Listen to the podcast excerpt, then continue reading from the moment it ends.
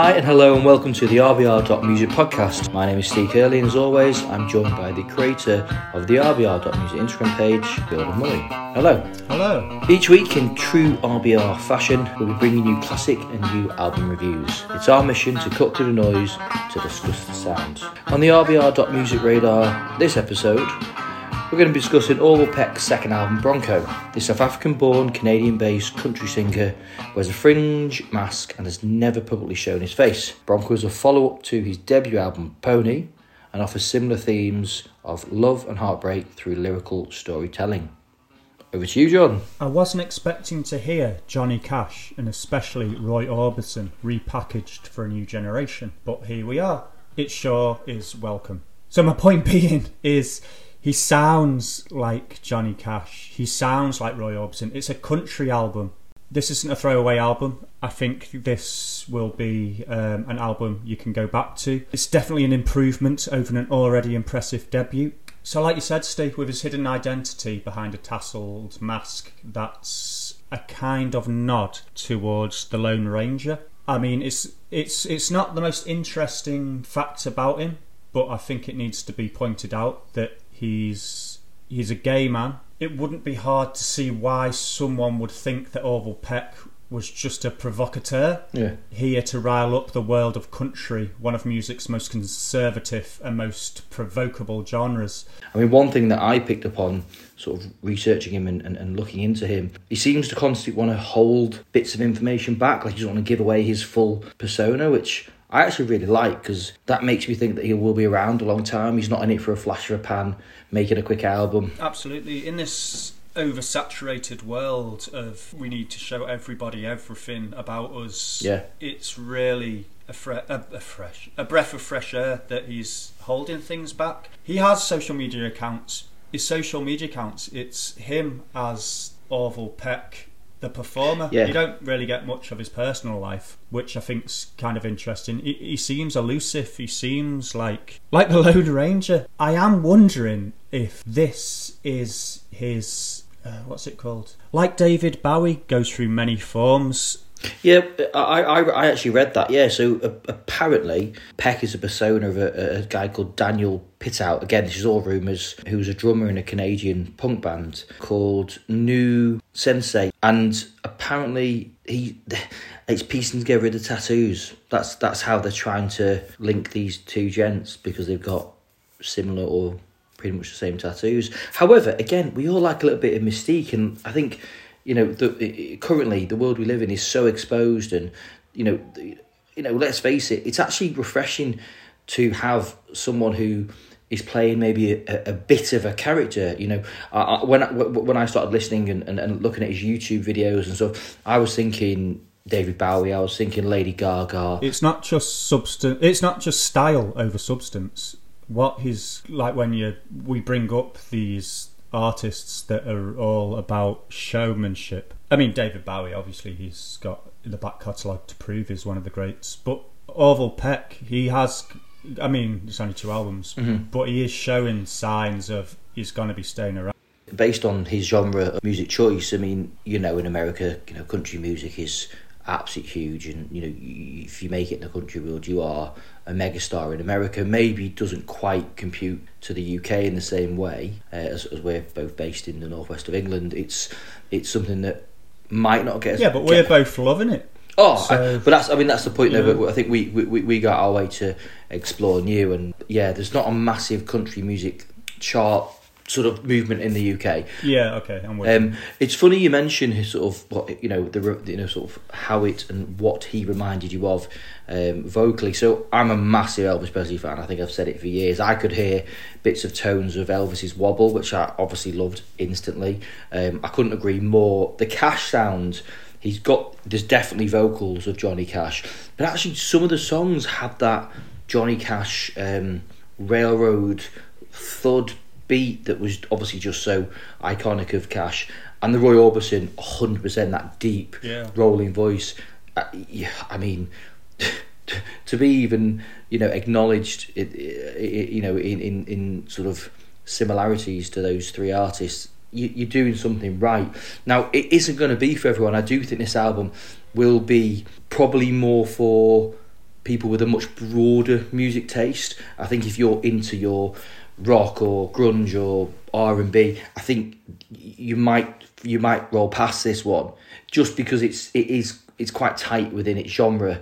Um, but personally, when you introduced, because I, I didn't come across Pony the first album, I came straight into Bronco. I, I must have listened to it about eight times. I love it. I think it's brilliant. It's a really, really. It opens like someone kicking a door in. It's brilliant. It's like straight, straight in. There's no mess around. Opening track, off you go. There's there's no hiding what he's about, the style he wants to push. But but I do wonder. I do wonder if because country is not a big medium in the UK. I w- this has just popped into my head now.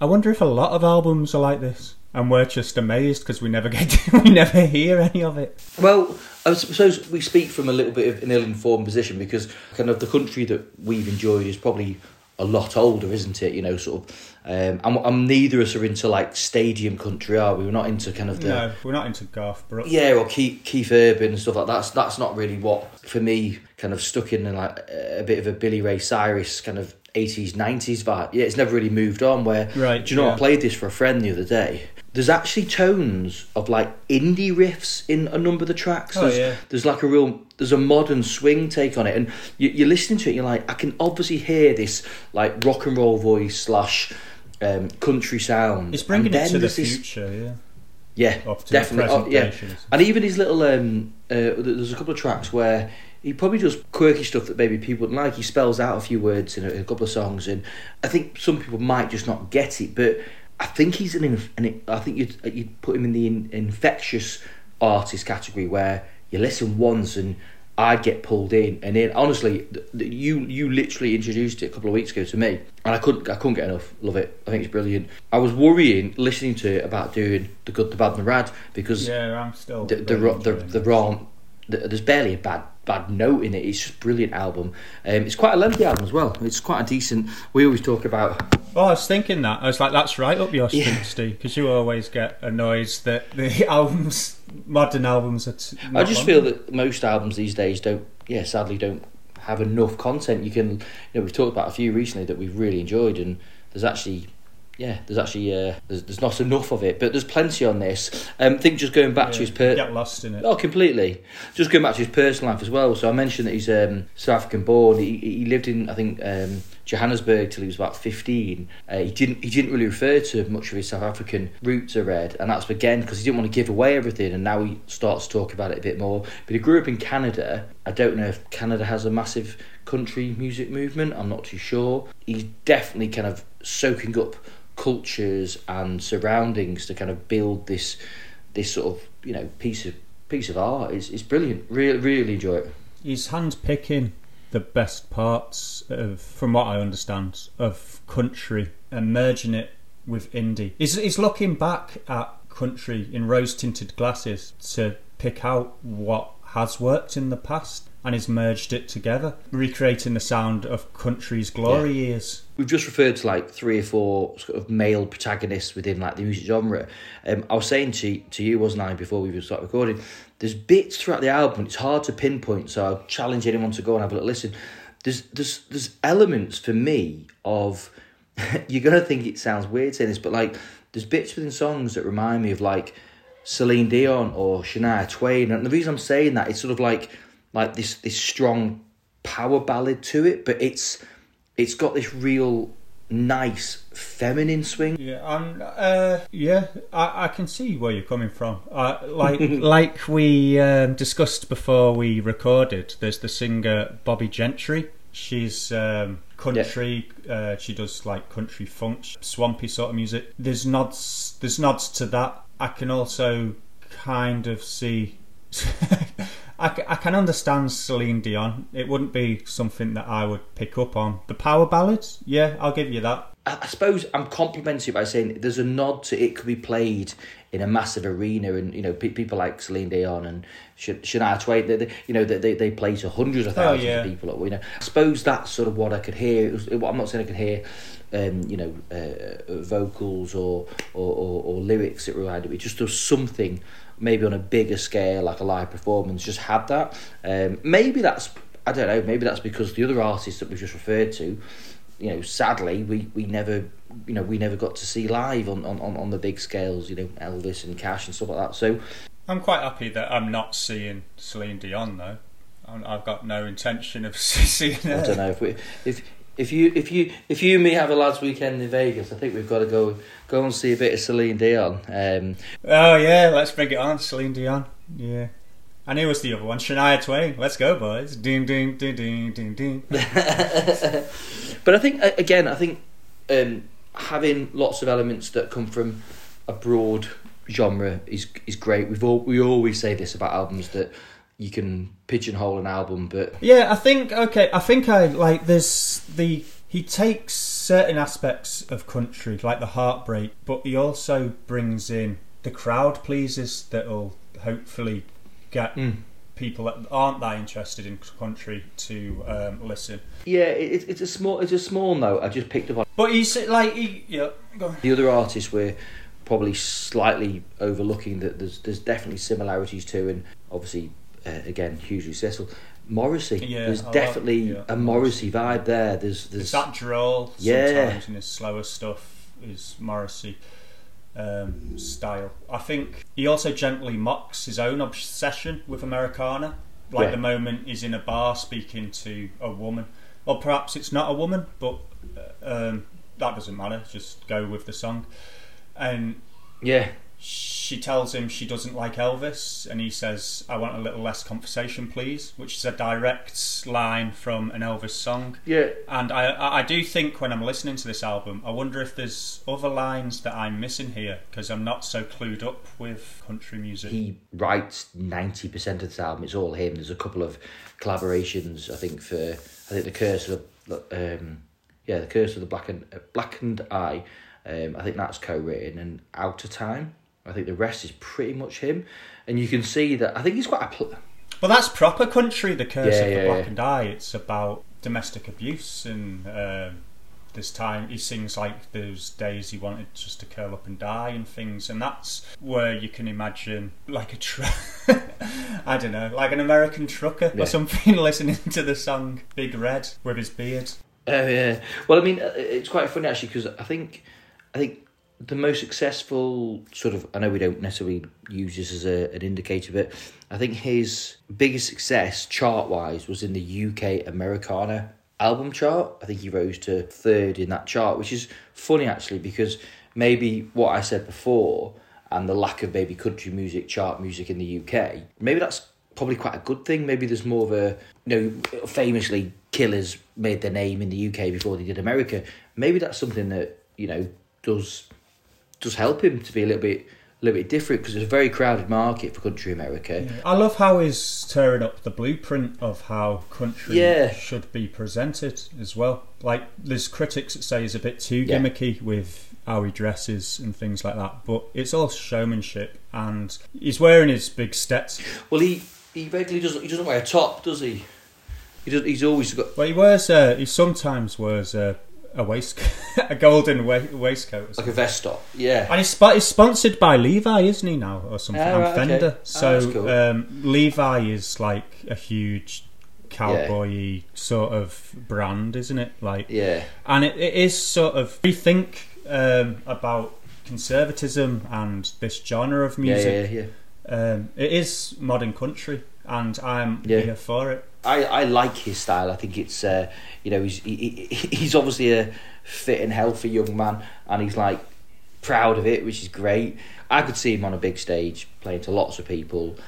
I mean, one thing that I really enjoyed about the album is there's a you get this cluster of uh, tempo tracks. So you'll get the first two or three tracks of a similar tempo, and then you'll have a couple that kind of dip a little bit into more of a lo-fi. Um, at, the, at the middle back end of the album, there's um, Hexie Mountains and Let Me Drown there.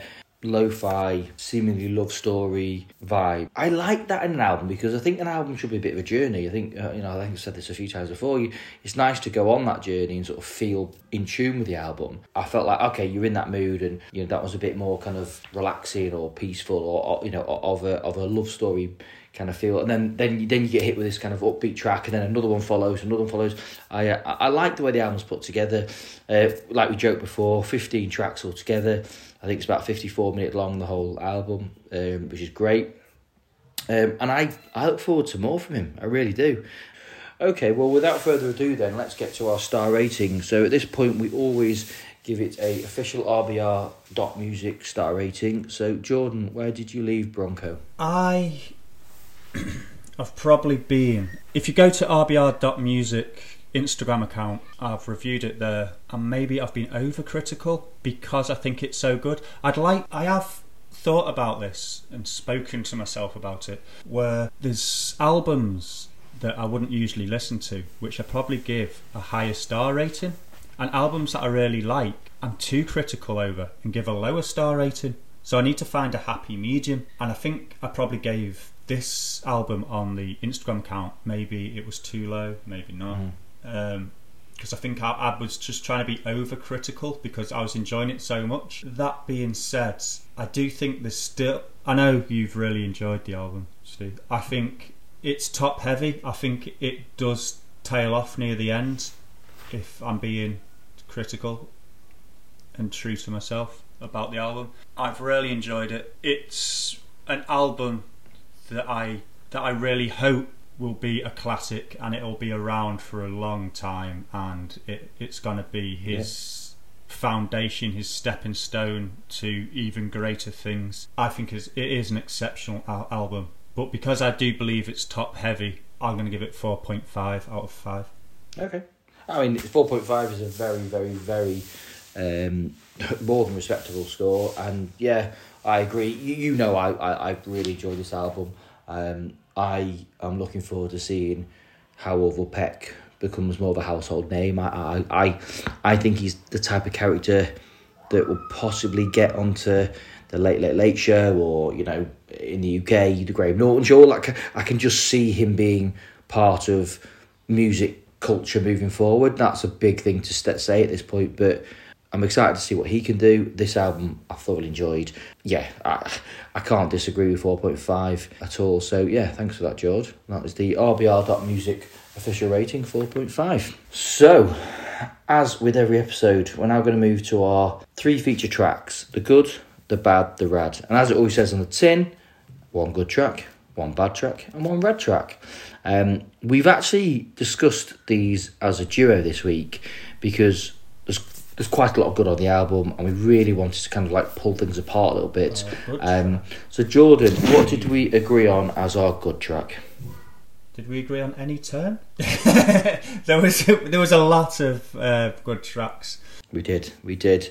Any turn, there are a number of really good tracks, and any turn, we liked it because of Johnny Cash feel. It's got that um, that that classic Cash thud, railroad thud to it. And I and I have said that the album's top heavy, and this is 13th track. like thirteenth track. This was a welcome surprise. To I was thinking it was tailing off, and then it, it picks up uh, with this um, with this song. So then, I suppose we have to put a bad track as we do with every week. What's our bad track, Jord? Orville Peck sings it as Lafayette, but it's spelt Lafayette. It's funny. We can talk about how to pronounce it, but fundamentally, I completely disagree with you because I think it's a great track. You don't at all, but it's pretty much the only one we could. Well, no, I do think it's a bad track. I think it's it's not up there with all his other songs on the album. I think it's too on the nose with some of the stuff he says. I think it's like he sings about. I recall somebody saying that there ain't no cowboys left. Well, they ain't met me, and his songs are so good. His lyrics are really good. This is a bit too basic for my liking.